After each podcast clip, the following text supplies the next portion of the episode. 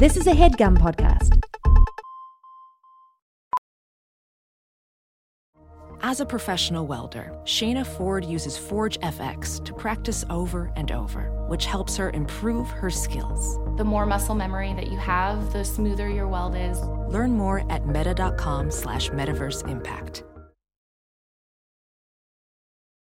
I don't know the truth.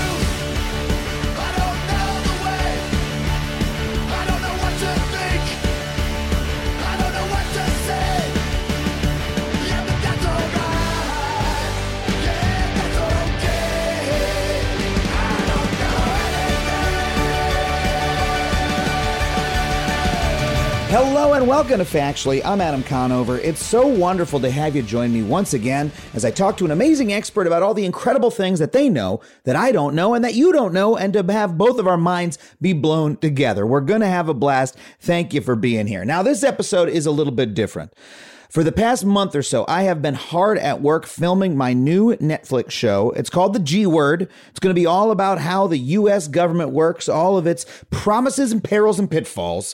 It's going to be coming out on Netflix. We do not have a release date yet, but we are finally shooting it after being paused for over a year from COVID, and I'm very, very excited about it. Can't wait for you to see it. However, that means that uh, we were so busy shooting, we actually were not able to record a new episode for this week. And so instead, we are going to be rerunning one of my very favorite episodes from the past. I know what you're saying, Adam, it's a rerun, but come on, we've been on the air here on the oh, on the internet, on the internet air for almost two years.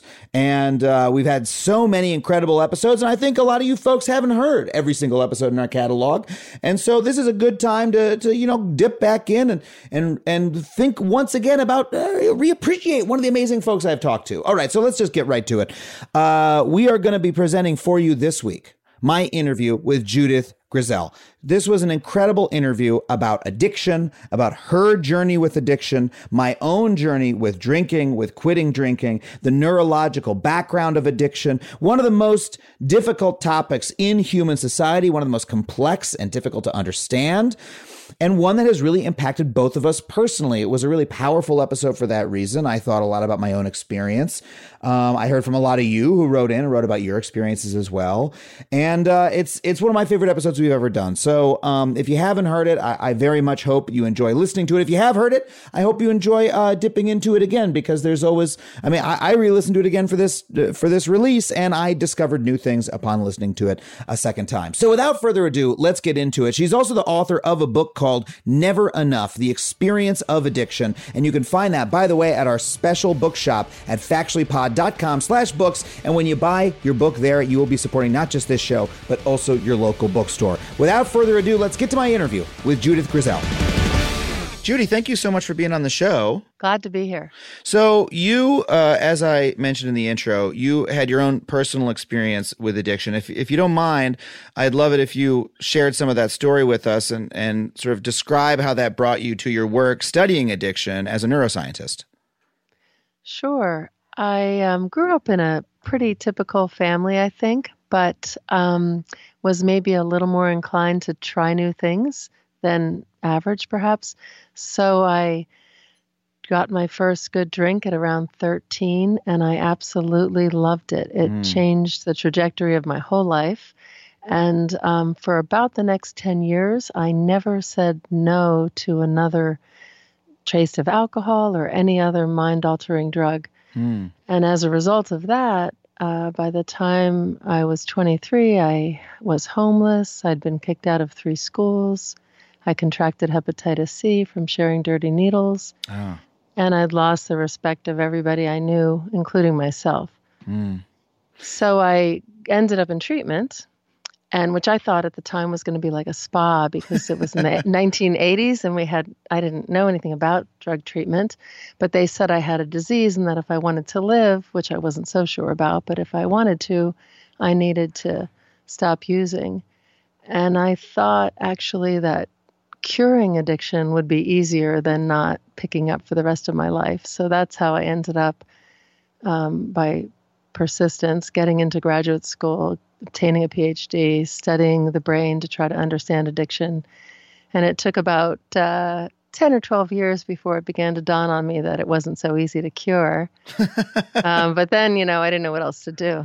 But your thought was literally, oh man, it's going to be hard staying clean uh, through willpower or whatever. So I, I want to find a cure instead. That was your actual motivation? Yeah, I mean, it Wow. seemed impossible to stay clean uh, for the rest of my life. I was so young, and I really thought at the time, uh, why couldn't this happen to me when I'm 40 and my life is already over or something, you know, which is funny because I'm 56 now. But at the time, it seemed like, forget it. I had so much partying left to do. And um, I just couldn't imagine wanting to live without using. I thought, am I going to have to knit or bowl? I mean, what will people? What do what do people do who Yeah. aren't spending all their time getting drugs and hiding them?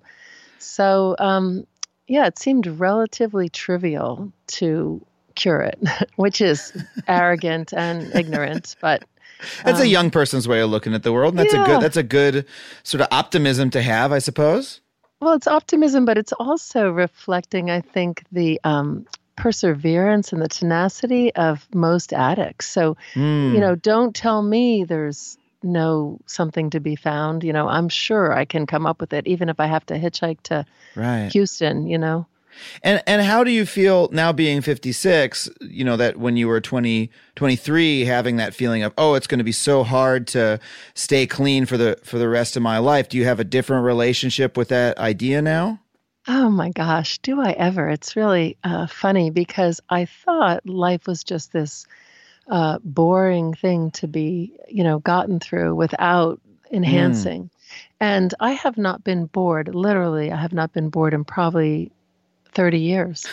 Um, I I have such a full, rich life right now that it's it would sound like I was bragging if I went through it, but but it, I was completely wrong. I was just uh, completely wrong because at the end of my using, it was almost like living in a closet.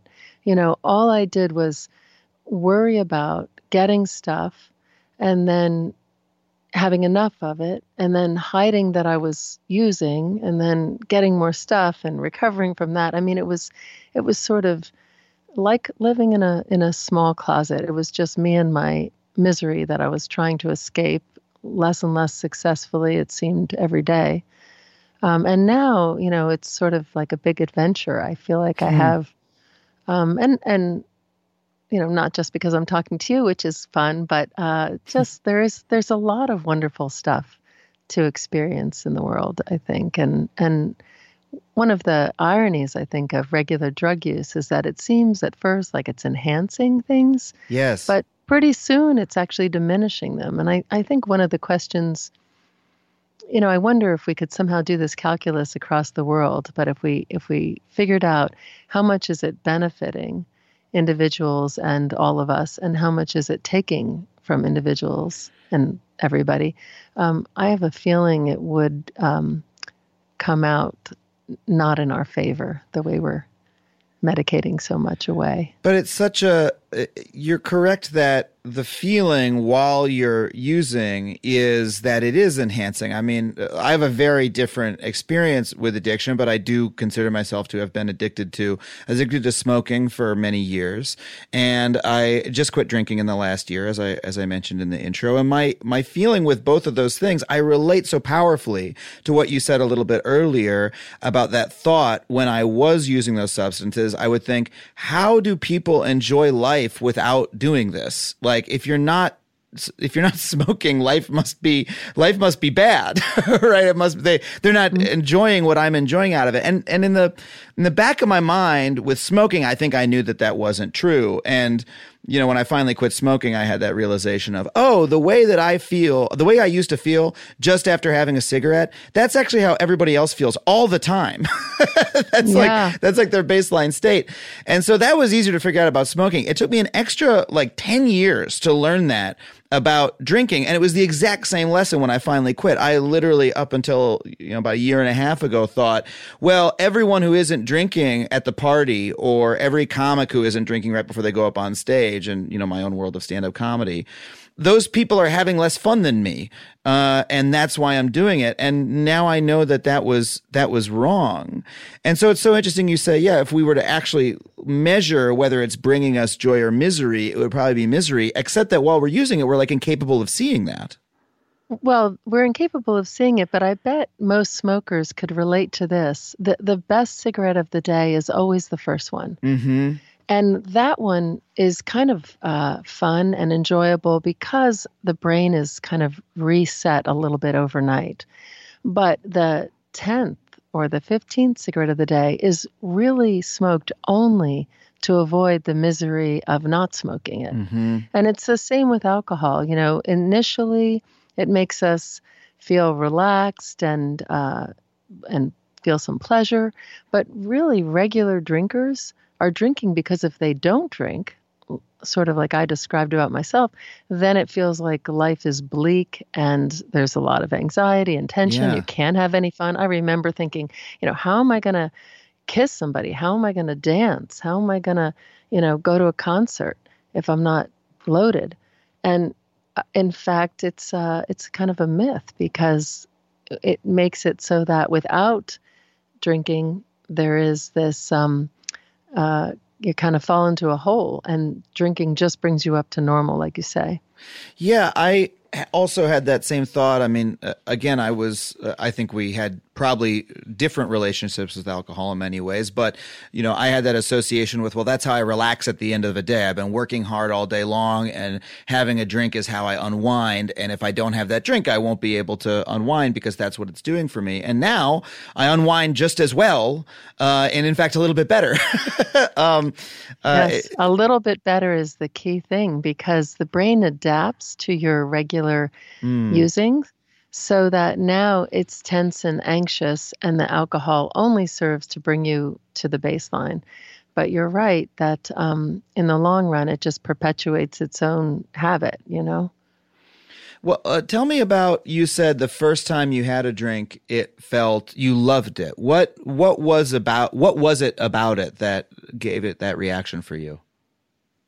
Yeah, you know, I I don't know if I romanticize it. I I know it sounds like I do, but I I was 13. I was pretty um, from the outside everything looked great, but I think inside I was as insecure and anxious as a typical 13-year-old girl anyway, and um, maybe more. But I I we were in the basement of my friend's house, and our parents had quite a stock, and we found a bottle of Gallo wine, a, a gallon of it. and uh, I don't think it was particularly wonderful wine, but No, this it drank- definitely wasn't a gallon I of Gallo wine. I'm sure it was not delicious. but you know, I took a big swig. I ended up having more than half of it. Uh, I know because I always made sure I got at least my share, if not more. Wow. And I, but the initial feeling, once it hit my brain, I guess I thought it was my gut that it was filling, but it was really filling a void in my mind or my brain or my soul, whatever you want to say, so that suddenly I felt almost for the first time that I could recall that life was just right, that I was enough, that Mm. I was okay, and that I could somehow uh, manage to negotiate things. I remember thinking, this is how people do it. This is how adults get through the day because they can drink and it makes everything seem somehow well. It it Ah. made my stomach warm and my chest warm and my head sort of overflowing with bliss in a way, like an oceanic sense of okayness. And you know, it's funny because I didn't consciously realize that I wasn't okay until I had that. And then I suddenly, almost like a cat that lives outside and suddenly gets into the the warmth in the middle of winter, you know, oh, this is what I've been missing. That's how I felt. Like I'm never going outside again. and I drank, I mean, we started drinking in school. I eventually at- at 14 I got kicked out of school. It was a, a private Wow. little girls' school and they didn't like drinking and the the nuns didn't like it. But anyway, uh, Yeah, So well, and, and, to and leave. in their defense, they were correct. I think. well, you know, I think if yes, they were correct. But I think for um, someone like me, it was really an important tool, and I, Mm. I, I can see um, both how alcohol was a big pitfall, but also how, in a way, it helped me survive my adolescence because Mm. it gave me a relief valve. And um, just like you said, at the end of the day, I had no real tools for getting through the stress and anxiety of my 1976 um, life. And I think I can't imagine for kids today. I think they have even maybe more stress and anxiety and fewer tools to get through it. So this was a way for me to cope. And um, from the very beginning, I used it like a tool. And I, I also I liked the high, but more than that, I liked the way it took the edge off my reality. Mm. But was it still doing that so many years later? I mean, it's what you're describing sounds wonderful, and if that's what drinking was like all the time, then I don't think Yeah. I don't think I would have quit either. You know, it was never that good again. Mm. Um, so I had to smoke pot while I drank, and then I had to take Coke and smoke pot while I drank, and then I had some um, downers to go with the Coke and the weed and the booze. So, um, no, I never really um, could get quite there again, but I spent really 10 years trying to titrate that same feeling. And, and I, you know, what ended up happening was that there were fewer and fewer days without it. But if I should have a day where I wasn't using, um, I it was it was tedious and um, frustrating and bleak and uninspired, so that you know only altering my mind and psyche with drugs brought any um, solace and um, and joy. Like you said, I thought it was joy. Actually, I, I probably mistook um, the thrill for joy, just like I mistook um, being wasted for a sense of Mm-hmm. peace. You know, um, when I passed out, I thought that meant I was. Uh, I was okay with myself, but yeah, maybe I I overdid it. So yes, they were there were diminishing returns over time, so that by the very end, uh, you know, I I I got clean and sober on July 9th in 1986. My uh, 23rd birthday was in June, and I remember about that time thinking, "Gosh, I'm just turning 23, but I feel like I'm 123. I feel like there's nothing left to live for. I've I've sort of seen it all, and it's it's either brutal or boring." Mm. And so, talking about your work now as a neuroscientist, when you look back on the on that time in your life, do you now have more insight into what was actually going on with you? Like on those days where it felt so tedious, do you now know? Oh, here's what was going on in my actual brain. Yes, I absolutely do. And it turns out it's a pretty simple um, fundamental principle that the brain adapts to any drug that alters the way it functions by producing the exact opposite effect. So, for example, alcohol, like we've been saying, helps produce relaxation, it helps you sleep, it helps you have some fun.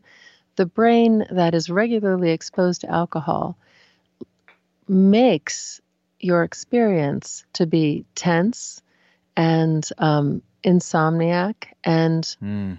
Unhappy so that when you drink those um, you kind of come out even so the Hmm. brain is really about the business of homeostasis or keeping things stable in a sort of a middle state the reason that's so important is because you wouldn't be able to tell if something critical happened either something terrific or something terrible happened if you were kind of bouncing all over the place in terms of your feeling state Mm. you know so you know if you're wasted on uh, opiates let's say and your child gets hit by a bus you know you wouldn't be able to tell. Or you get hit by a bus. Let's say you get hit Right. by a bus. So you can't tell because you're so um, you know nodding out. So therefore the brain counteracts that so that you can be uh, have this stable baseline. So if the bus comes you know it. Unfortunately it does that by producing the opposite effect. So that you only feel normal with the drug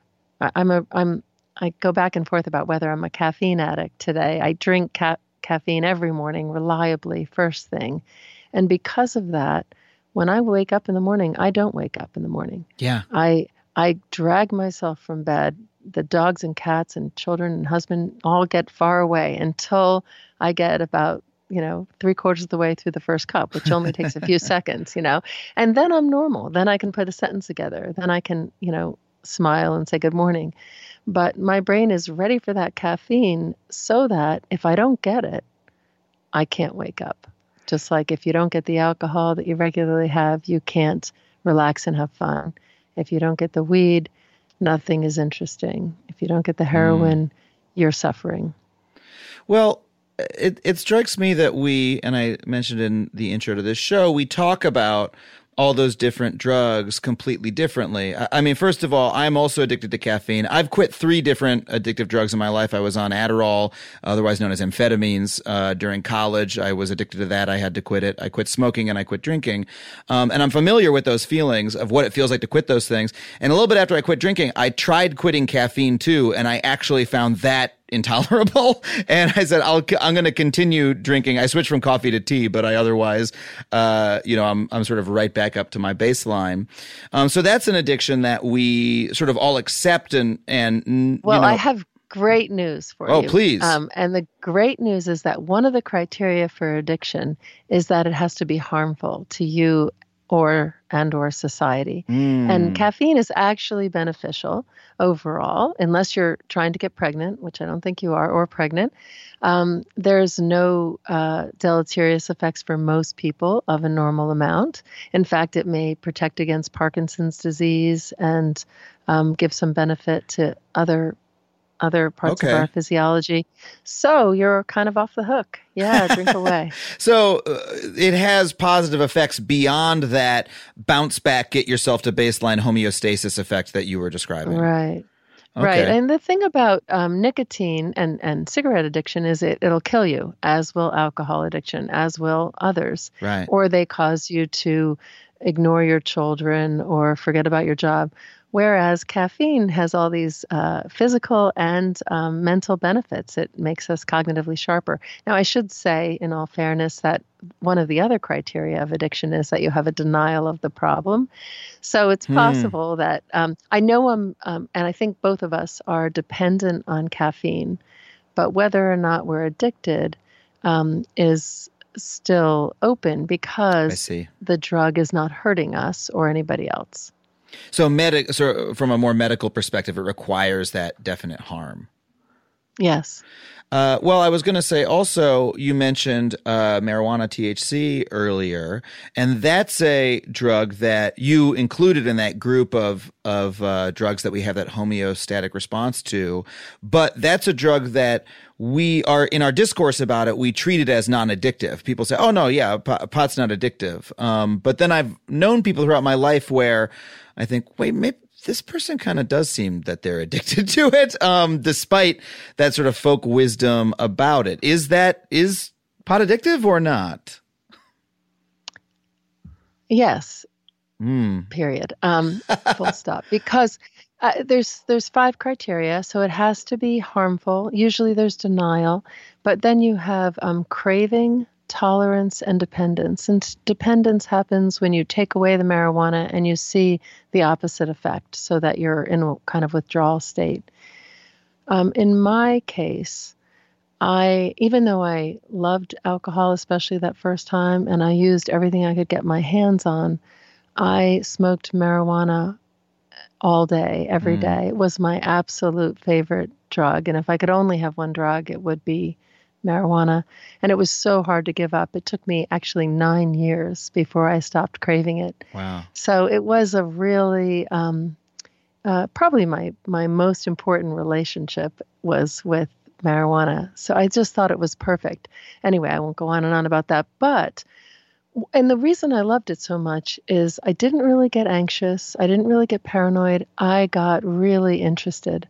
So the world was so much more interesting. And I have a kind of a deficit in um, novelty. So I'm always looking for, you know, I have a low tolerance for boredom, let's say. And mm. marijuana was the perfect antidote to boredom because even if I was waitressing or just driving across town, you know, it could be a magical experience if I was stoned enough. What ended up happening though is that um, if I I got tolerant to that effect, so things were less and less wonderful. I remember the first time I got stoned even more fondly, maybe than I remember the first time I drank. I was at a mall. This was in the 80s, you know, so malls were maybe it was in the 70s, but just coming on board. Yeah. They're they're kind of all the same, but it was uh, just an absolute joy, better than Disney World for sure, and um, laughed and uh, just thoroughly had probably the best time of my life. But after smoking more or less chain smoking for about 10 years, I I could only enjoy things a little bit if I was wasted. Mm. And if I had to be straight, oh my gosh, I mean, it was as if the world was in black and white.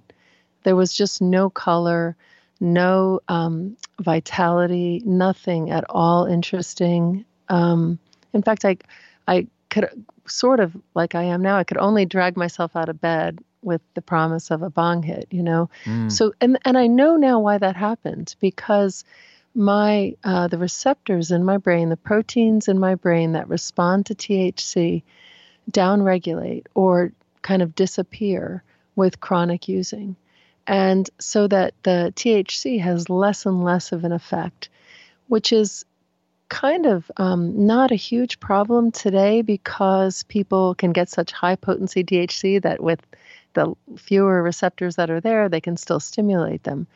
It's only such a big problem, I think, when you take the drug away. Mm-hmm. And I mm-hmm. have talked to hundreds of people who are parents or students or um, retirees for whom um, life without smoking is bleak and boring and colorless in a way. And so they're they they can't withdraw just like your i'm sure quitting cigarettes was uh, not fun. Yeah. Uh, this is not fun and they and they feel like the returns are diminishing because the brain is adapted to produce the exact opposite state. If if marijuana makes things interesting and um, seem really relevant and tasty then um, hmm. without it things are boring and bland and uh, you know, you're kind of stuck. So, unfortunately, that is the message of all regular drug use. And I think, um, you know, if you're a 50 year old and you start smoking uh, now, it's probably not so harmful, but I am pretty concerned about people in their teens for two reasons, I guess. One is that their brains are developing. So, when they're developing, they're laying down structures and pathways. And if you're doing that under the influence of drugs, then the drugs influence that organization and they do so in a permanent way, mm. perhaps to make things less interesting for a lifetime. Mm. But also, um, kids are kids because they're supposed to be finding what is important to them, what is uh, particularly exciting. Do they like this guy or that girl or this job or this artist or this music or this town. You know, those sorts of explorative um, experiences help set their identity. And if you're exploring with a bong on the couch, mm. you're less likely to figure out who and what you are and want to be. And I think um, you, you, you don't really get that opportunity again. Teen the adolescent period is the adolescent period because the brain is primed to take those experiences and mark what you care about in a way that determines your trajectory, really, or helps at least constrain your trajectory. So I think we're missing an opportunity there. Well, let me ask because you uh, you were using that that drug during those adolescent years, and you you also you know you you talk about a lot of ways in which you felt it was helping you cope that you were using it as a tool. Uh, do you do you say that uh, your that fear that you just expressed about teenagers because of your own experience? Yeah I, re- I really do. I ended up in treatment by mistake um, and and for most kids, you know, they have a strong liver and they have, uh, they're kind of adaptable. So they're resilient in a way. And I was pretty resilient. But I think that if I had gone another 10 years, um, I can't imagine that I would have been able to get through uh, with anything like the what looks like you know the success that I've had. So I think that the fact that I started early um, drove me to an addictive state pretty early. But the fact that I stopped, you know, basically before just about the time I was 23, I, I still had a few years of strong um, brain plasticity mm. to depend on, and I think that really helped me get clean. So and and I you know I think I've done okay, but and an, an N of one is no experiment, but I might have done better. You know, I've not taken so long to write my book, or maybe I'd have three books, or, um, you know, I don't. I, there's a lot of ways I think. So it's it's hard to know. Yeah. But um, I, I will say, I guess one message sort of related to this is that, again, I think that the first little while without marijuana was so painful and so lonely because mm. it was like I lost my best friend. Yeah, our, our, relationships with those substances feel so uh, personal. Like when you say, you used the word relationship earlier, and I related to that. Yeah, and I think in a lot of ways it's better than a person because we control the dose, we control the time mm. that it comes. You know, we don't have to put up with its shit so much. We just, you know, we get to we get to use it the way we want. So, um, I think I did feel like I had lost my best friend, and uh, and but now I can see that. Uh, I have lots of interests and lots of kind of peak experiences that don't involve drugs. So I think the brain does um, adapt back. Now, whether or not my brain, my husband is not an addict, and you know he's smoked some weed, I think, and he's you know occasionally drinks, but he, I think, um, would describe me as someone who has to step really hard on the pleasure pedal to get something out of it, which mm. which might be part of my strength too. But I think I did um, alter my brain in such a way that I'm less satisfied than he is with the same kinds of things. Now, that's not all bad, but it's not all good either. Well, that brings me to my next question because uh, you describe, you know, this sort of very singular experience you had when you were 13 years old, where it, uh, you know, the the drug made you feel that you were okay. I did not have that profound of an experience uh, the first time I I had a drink, and uh, I'm sure you know some folks listening probably feel the same way. Uh, but you're also describing how in a way, our brains are hardwired for addiction, that these are, you know, the homeostasis is something that all of our brains do. So, to what extent do you feel that you had your experience because you're a special type of person. You know, that, that's how we talk about alcohol culturally. The sort of folk understanding of it is some people are alcoholics and everyone else is a moderate drinker who will never have a problem. Um, there's that model. Um, and I could see fitting your story into that. Uh, but you're also describing a universal quality of our brains that lead anyone to addiction. So I'm I'm curious about how you weigh those two ways of looking at it. Yeah, it's a great question and one that science is constantly trying to uh, help mm. understand. I one way to think about it is, uh, let's say you need hundred points to be a bona fide addict or alcoholic. Some people are probably born with 90 some. You know, they've got a long uh, family history with lots of addiction in it. They got a bad set of genes. Maybe they also are born into a stressful environment with, uh, you know, not a tight knit family or, and lots of drugs and alcohol around. So they they really don't need much. Um, other people might be born with very few points, but if they use enough of any mind altering substance, they will mm. become dependent. Yeah. And if that mind altering substance is an addictive drug um, that's abused, some uh, like the ones we've been talking about, then they're going to have diminishing returns and they'll need the drug to feel normal. I think that, um, you know, one of the problems scientists have had is that it doesn't, uh, addiction is not a single gene or a single cause. It's so complex that even though we know it runs in families, we think there are probably hundreds of genes, each contributing a tiny, tiny amount. So you might have had some really protective genes. I'd, I'd be curious about your initial experience. Did you did you have a lot to drink or just uh, a little? I mean, I think when uh, my my story I tell is my when I was mm, seventeen or eighteen, my my cool punk friend Noah took me to the woods and he told me if I drank four Zimas, I'd get drunk, and uh, he was right. I drank I drank four Zimas and I remember throwing up and having a great time, um, and it was enjoyable. But I, uh, uh, you know, I was sort of oh, I drink at parties and stuff like that. It wasn't until it's really interesting. I started taking, um, I was diagnosed with ADD as a kid, and I was occasionally medicated for that. But in college, I decided to take it seriously, and I was like, I'll get an Adderall prescription. I started taking that. And that led me to develop a daily habit of drinking and smoking because they sort of felt like they fit together. Like I would drink to sort of cool down at the end of the day.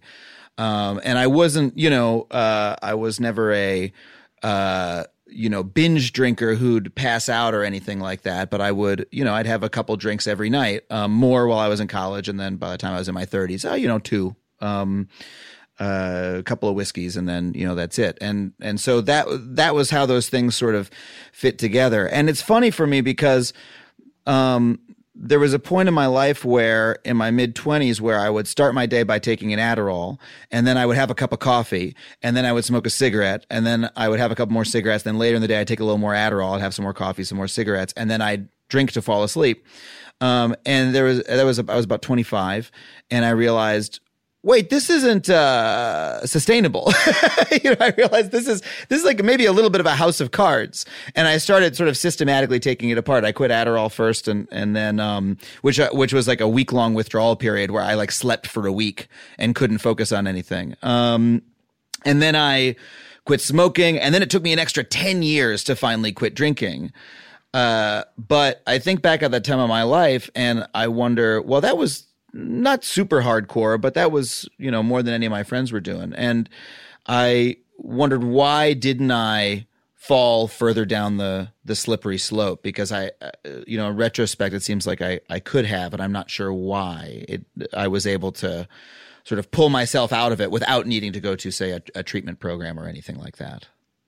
Well, I, I can point to two things at least. Um, one is that the fact that you threw up the first time you got drunk, even though you liked it. Yeah. Um, people who get sick or who get really who f- don't feel wonderful um, are protected. So there's pretty mm. good hmm. evidence that the first drink, the experience to the first using, um, predicts a little bit your outcome.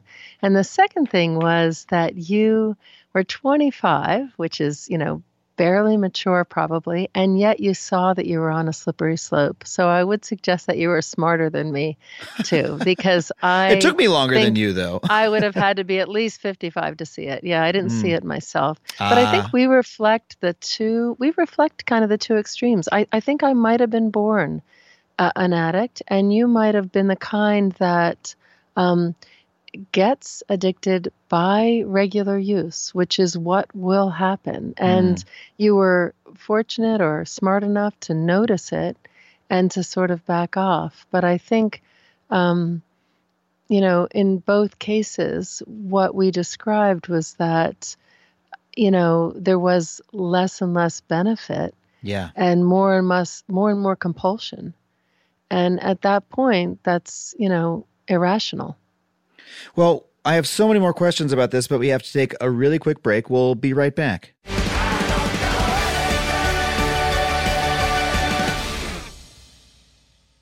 As a factually listener, you're probably aware of my unwavering commitment to online privacy. Well, Delete Me has been an indispensable tool for me for many years, long before they even started advertising on this show. I've been using their wonderful service. In today's digital landscape, you know, it's alarmingly easy for data brokers to traffic your personal information online. In fact, I would almost guarantee that your personal information is on multiple data broker sites on the internet right now. It's not even the dark web, it's the regular web. These data brokers may be peddling and exchanging your name, phone number, and home address all without your knowledge. And trying to locate and remove all this data yourself can feel like an impossible task because there can be dozens of these sites. But that is what Delete Me does for you. Delete Me's team of experts scours the depths and the breadth of the internet to locate and remove your personal data. Within just seven days, you'll receive a comprehensive report detailing their findings and what they have removed. It can be hard to believe, but approximately 41% of Americans find themselves vulnerable to various forms of online harassment,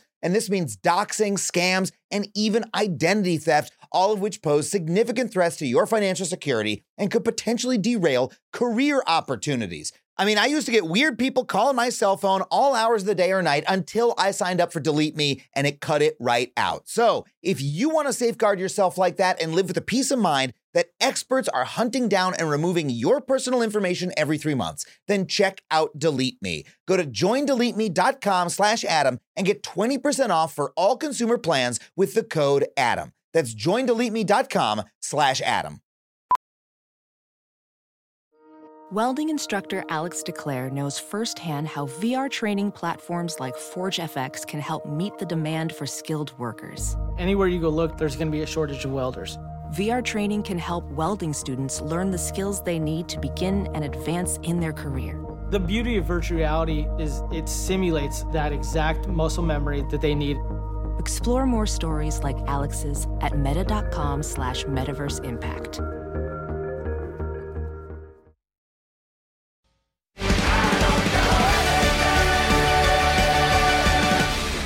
So, Judith, I have uh, uh, uh, so many more questions about this. Um, one is just going back to my own experience uh, with Adderall specifically, I have such complex feelings about that drug because it was prescribed to me. Um, starting as a child, they prescribed me Ritalin, and I went on and off of it, and then you know I, I finally ended up on Adderall.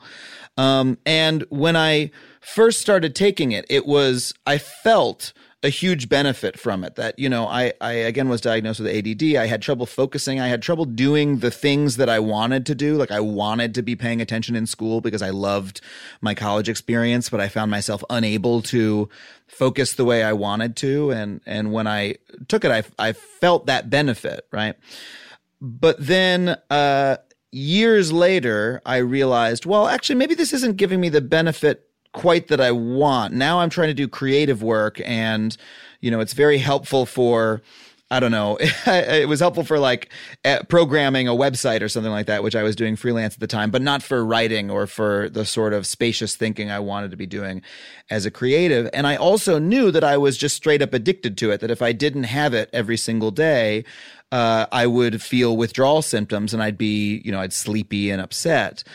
And so when I look back at it, I'm like, well, on the one hand, I really felt that I benefited from it. On the other hand, I think it was completely fucked up that it was given to me as a child.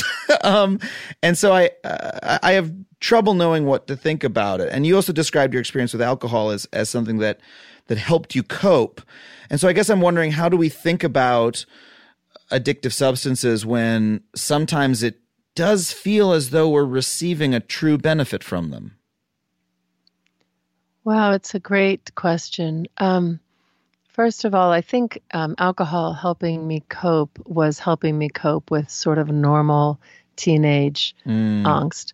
And I think that um, ADD and ADHD can be uh, very serious and debilitating. So for some people, it really does impair their ability to learn in school and and in that way um, kind of derail their whole lives because they aren't successful in fourth grade then they aren't successful in eighth grade and yeah. then they don't get into college so it's a serious problem um, on the other hand uh, it's and and it is treated with these drugs and the the most people feel that if you take low doses as prescribed, um, you will the, the benefits outweigh the costs.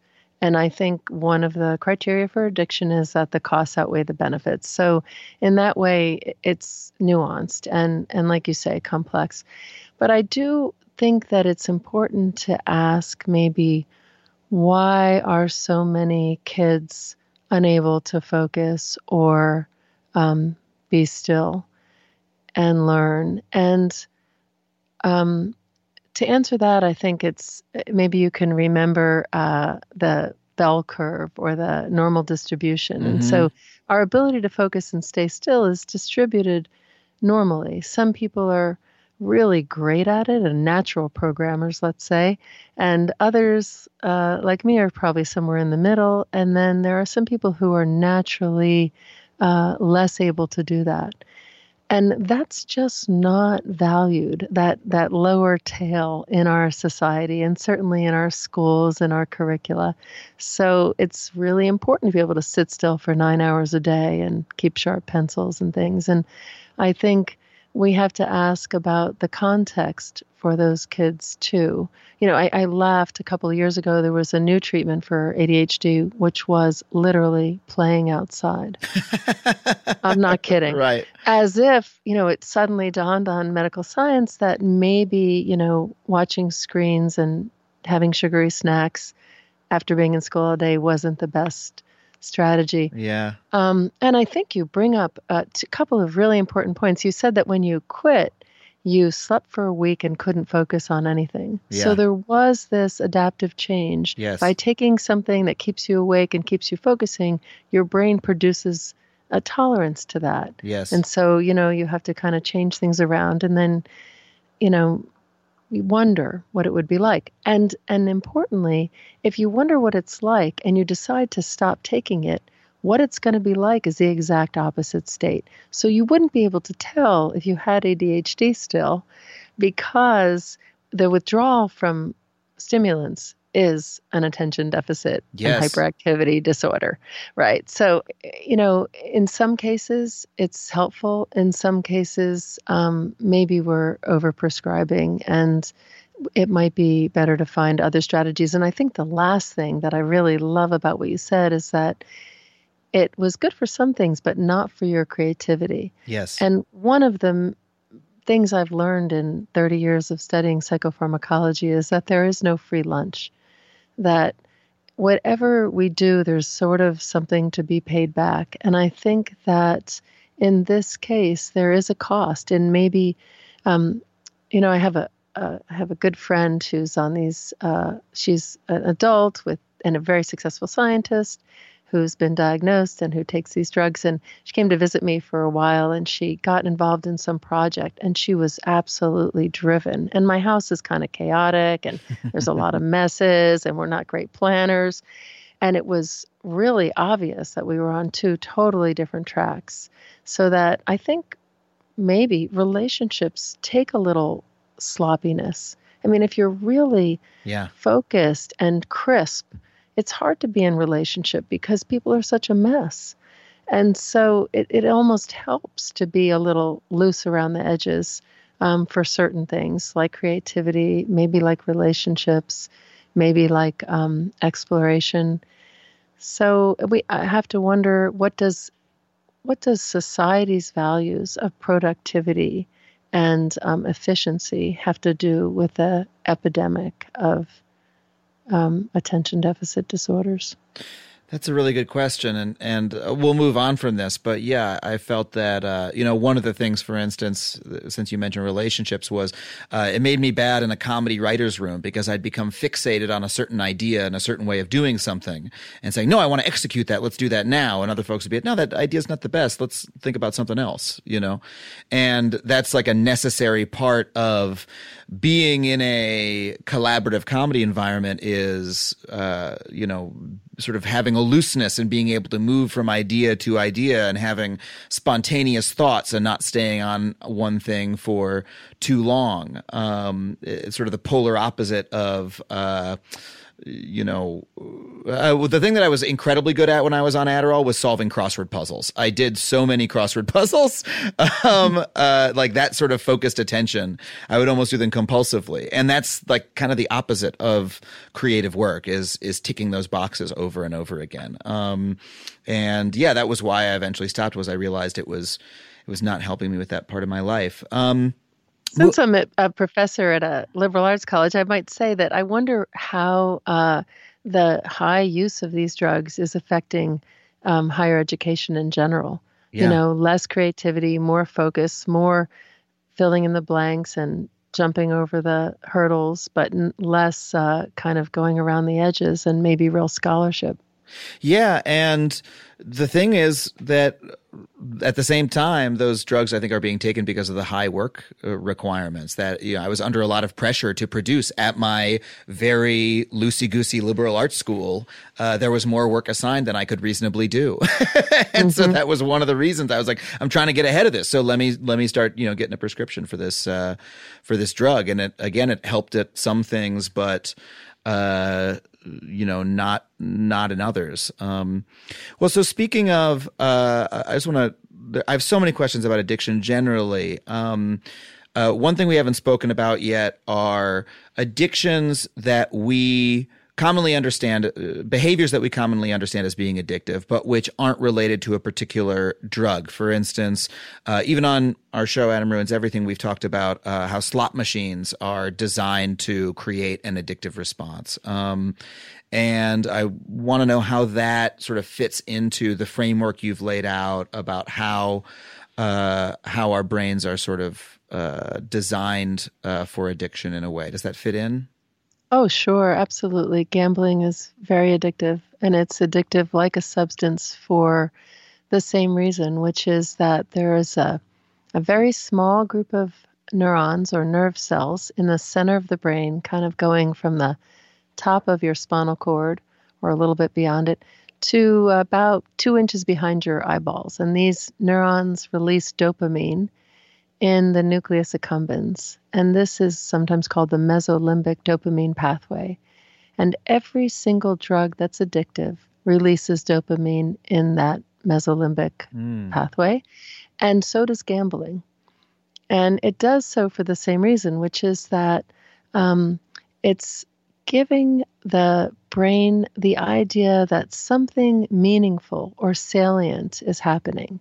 And one thing that's meaningful is the uh, surprise of what's going to happen when I pull this um, this slot arm one more time, or when I open the door, or when I push the button, and these things stop. So it's it's a pathway designed to get us to pay attention to things that are newsworthy. And certainly gambling is designed to give you occasional news. Um, in the same way that your email is designed to give you sort of regular uh, news alerts, right. it's addictive. Yeah, and we could we could prevent addiction if we lesioned that pathway. So we just got rid of those neurons, but then we wouldn't find life so interesting or meaningful. So you can see that drugs work and gambling and uh, email in a way because they co-opt this pathway of interest and meaning. Right. Yeah, it's hijacking something that our brains do in order for us to survive. It's really interesting because the way you describe that we so often talk about the substances as being addictive that there's you know something inherent in the chemical in the plant that uh, is what causes the addiction. But really what you're describing is this is something the the brain does to itself by the natural process of how it's evolved to work. That's right. Yes the addiction occurs in the brain just like um you know if a if a tree falls in the forest and there's no ear to hear it, does it make a sound? the answer is no. Right. Because because the sound is in the ear, you know, yeah. is in the brain responding to the ear. If there's so it, if the if if a if there's heroin in a syringe but no junkie in the does there I'm sorry, this is a terrible metaphor. I'm trying I was trying to make it work. No, no, if there's no brain, if there's no opiate receptors yes. to respond. So so one of the things just to clarify a little bit, so every single addictive drug activates that mesolimbic pathway mm-hmm. to produce pleasure and meaning and import. And we like that so much, we keep going back, just like we go back for sex and chocolate cake. Mm. However, drugs also have their own independent effects, like opiates interact with opiate receptors, THC interacts with cannabinoid receptors, alcohol interacts with GABA receptors and other places in the brain. And those uh, receptors and places in the brain will adapt too. So we lose Um, the sensitivity to meaning, sort of like listening to very loud music, makes us deaf to sound. Um, stimulating these, taking these addictive drugs or gambling over and over makes you kind of numb to pleasure and news. Um, but it also produces changes in other areas that make withdrawal uh, unique. So, for instance, with regular cigarette smoking, you can't concentrate when you're quitting. With regular um, opiate use, you feel miserable when you're quitting. With regular marijuana use, the world is bleak and boring when you're quitting. And how should we think about behaviors that there are certain behaviors that people seem to do compulsively, but it's less clear whether it's an addiction per se. I'm thinking of sex addiction, which my understanding is there's conflicting studies on whether or not sex is something that we should consider addictive, um, or uh, you know, for instance, I know uh, there's a lot of debate about video game addiction, for example, which which strikes me as a, a problematic classification because uh, certainly a video game that mimicked a slot machine's addiction addiction mechanics might be addictive, but there are plenty of other games that don't have such mechanics, but yet which someone might play to the exclusion of their job, for example. Like, is uh, how do we think about those gray area issues, or or are those gray areas for you? Yeah, I can point to three things maybe. The first, uh, when evaluating whether or not something's addictive, uh, is to ask whether or not the costs outweigh the benefits. So I think a criteria for addiction is that it's taking more than it's giving. Mm. And in other words, there's diminishing returns. And the second thing is whether or not there's withdrawal when you put it away. So, um, th- my way of saying this is whether or not you're on a dead end path. And I think if um, when you have sex, you're satisfied and uh, you look forward to it again, but you don't withdraw afterwards, um, then it's very different than a bag of cocaine, where the main effect of getting through the bag is that you want another bag. So um, if there's not this kind of evidence of dependence, you know, where you can enjoy things without it, yeah. then you're less likely to be addicted. And the third thing is that um, addictions go from having a choice about using to a compulsion. So for me, uh, when I described the closet I was living in, it was because I was compelled to get high and use every day. It didn't matter kind of what it took. I had to escape my reality. Mm. And so I felt less and less free. It was it was not even possible for me. It would occur to me to get some alcohol and then I was getting the alcohol, you know, if I had to dig around for coins in the gutter, you know. And I think that if you're um, compulsively acting as people who are addicted or to anything will, then uh, yeah, it's a problem. And we know that this can happen with a wide range of substances and behaviors, but as we've already touched on, there is a really vast difference in the way that our society treats all these different substances, you know, where, uh, you know, we've talked about, uh, you know, the difference between alcohol and cigarettes, or, you know, even in, again, I grew up in a world where everyone said who was using pot, everyone said it wasn't addictive. That was like received wisdom. No one ever questioned that um, which strikes me as uh, very odd now, considering what you've said about it. So, h- how do these societal ideas of addiction form, and how do they get in the way of our treating addiction properly? It's hard to say how they form. I, I would say, as a bottom line, that there is no relationship generally between the science, the neuroscience of the drug use, and the policy. Hmm. Um, and I think that there's a maybe a strong relationship between the policy and people's beliefs. Mm. So um, I have a nephew who thinks that alcohol is pretty okay, but um, in his state, marijuana is illegal, so that's not okay. And I think that uh, we don't have a great um, fidelity to science when it comes to making policy.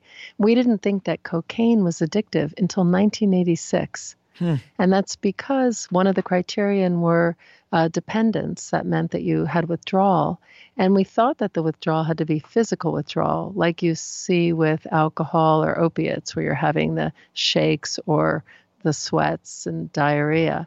And cocaine doesn't produce physical withdrawal at all, it just produces a kind of psychic misery. And uh, because you couldn't see that from a half a block away, we thought, well, cocaine must not be addictive. So um, I guess I think it's helpful maybe to just appreciate that whatever you take the drug to do, it, it produces the opposite effect. And the more you take it, and the younger you are when you take it, the stronger the opposite effect will be. And so, um, dependence is one of the criteria for addiction. And if you have dependence and um, it's hurting your life, which is the hardest part to see, you know, it's always the last thing people will acknowledge, um, then it's addictive. So I guess I don't mean to sound um, quite so cynical, but I wouldn't trust the news pundits or the, um, you know, I would make your own informed decision. And, yeah. uh, you know, for instance, marijuana was interesting because there was this belief that um, it caused uh, a kind of an amotivational syndrome, you know, and the question for scientists was, do people sit on the couch watching cartoons all day because they're stoned right or that's do the, they that's the stereotype of of uh, marijuana users is it makes you lazy which is very funny in contrast to what people thought it did in you know when it first came to the US the reefer madness years where people thought it made you go become insane and violent. Uh, even that cultural understanding has flipped over time. But sorry please go on yeah no it's okay so does marijuana make you lazy, or does it just the case that people who like to sit around on the couch and watch cartoons also like to smoke weed? you know, right. wh- which is it? Which is it? Yeah. So, um, in my case, I think that uh, by regular smoking and downregulation of those uh, places in the brain that respond to THC, I became less and less interested so that things that were pleasurable, you know, needed to be cartoons rather than my work or my regular friends or my family for sure. So um, yeah, I think uh, I I think we're in a tough spot about that because what mostly seems to drive policy is economics, not mm. neuroscience. Yeah, I mean, you mentioned cocaine, and and that makes me think of the incredibly disparate way that powder cocaine and crack cocaine were treated in the '80s, and uh, I think continuing today, and with like really devastating effects. And it was that's largely an economic and, of course, you know, racial uh, uh, difference between those drugs. For sure, and you can see it with THC too. Many people are in prison for. Uh, trafficking, you know, marijuana and you know, they're getting out now, but all of a sudden it's the greatest thing ever. And who's got all the stock and all the farms and all the yeah. um, you know, special shops? I mean, mostly, yeah, not those people who were in prison. I mean, weed weed shops literally look like Apple stores now. exactly. Yeah, because there's lots of money to be made, and and I think that shouldn't be um, mistaken for saying that the drug is harmless. Yeah. Uh, do you have an opinion on marijuana? You know, say that you know the legalization of marijuana and other drugs. Uh, you know, given your very nuanced understanding of the of the neurobiology be- that behind them. Well, laws didn't stop me from using, and I don't think they're all that effective. I yeah. do think we should be skeptical about who's benefiting from the laws. Um, but I, am more for education. So I guess my hope is that informed consumers will make better choices. Mm. And that's going to be increasingly hard because really the markets are sort of brutal and they, um, you know, push what's economically beneficial. And I, I guess uh, um, people are going to have to think about whether or not this is good for them. Cigarettes are a perfect example. You know, when it finally got through that nicotine was addictive and causing cancer and so many deaths. Um, we we sort of slowly back down, but then it spread to other countries. So now it's you know still increasing uh, cigarette use in third world countries, for instance, and they're coming mostly from the U.S., but also from their own places. Same with alcohol. We know Yeah. it's really damaging, but the there's so much um, money being made. So I hope that uh, people just look a little bit um, critically at the uh, the benefits to themselves, to uh, economic interests, and maybe to their communities before embracing everything wholeheartedly. Right. Well, I guess what I'd ask to to finish this up here is even just thinking about alcohol, it's so complex because you know, we've talked about how alcohol negatively affected your life, affected my life. We know it causes enormous numbers of deaths every year, enormous am- number amounts of misery are caused by alcohol addiction. But we also know that we tried a grand national experiment with eliminating it. Um, and honestly, if you go back and look at the history of the temperance movement, like a lot of the temperance movement had a good argument, you know, that that uh, uh, alcohol was causing domestic abuse, for instance, and we know that it does. We know that alcohol is linked with domestic abuse now, um, and so we experimented with outlawing it. That was a failure. Um, and so now we're in a place where we're awash in alcohol, alcohol advertising, drinking habitually as habitually as I did is is completely normalized. Um, and so it often sort of makes us feel a little rootless about how should we feel about this drug? Is this drug a normal part of life or is it not? Yeah, um, lots to say there. I think what happens when things are restricted is that some people, probably those already prone, used more. So when the speakeasies were in vogue, there was less, there were fewer people drinking, but those who did drink drank more. And I'm kind of that way. I think if, you know, if I go on a diet, I always gain weight.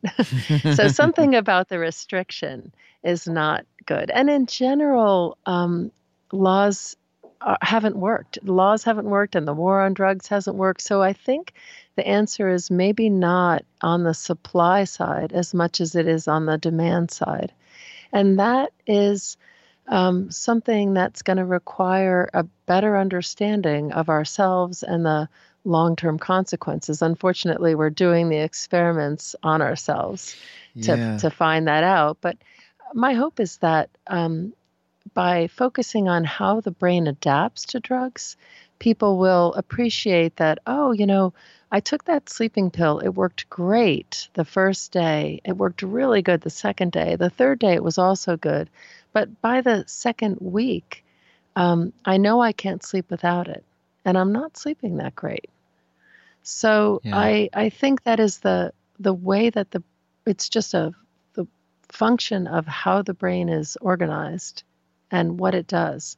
And so um, my I, maybe it's naive, but I think that the way forward should definitely include education. And you know, it would be terrible if we're building roads on all the tax money we're making from drugs and not hmm. putting it into treatment and education. And my last question is Do you have any advice for the person listening who is maybe having that realization about the substance or behavior of their choice, where they're, you know, listening to this, where they're realizing, oh, maybe I am not sleeping that well, or I'm not enjoying this that much, and I've become dependent on it?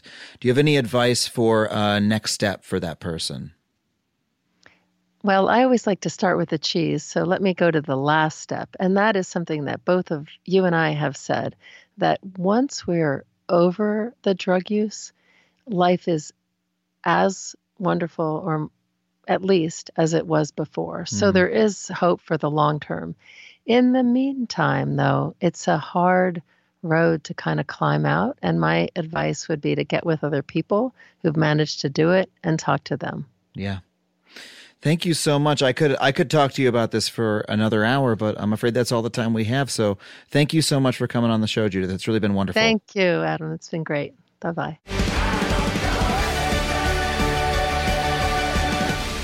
Well, thank you once again, folks, for listening to this episode. Thank you for Judith for being on the show.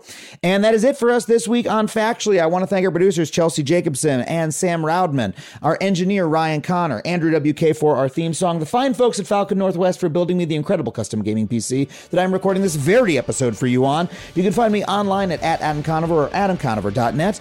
And thank you so much for listening. And hey, you know, sometimes I say it, sometimes I feel like it's kind of a cliche, but I'll say it at the end of this episode just because I feel like it. Please remember to stay curious.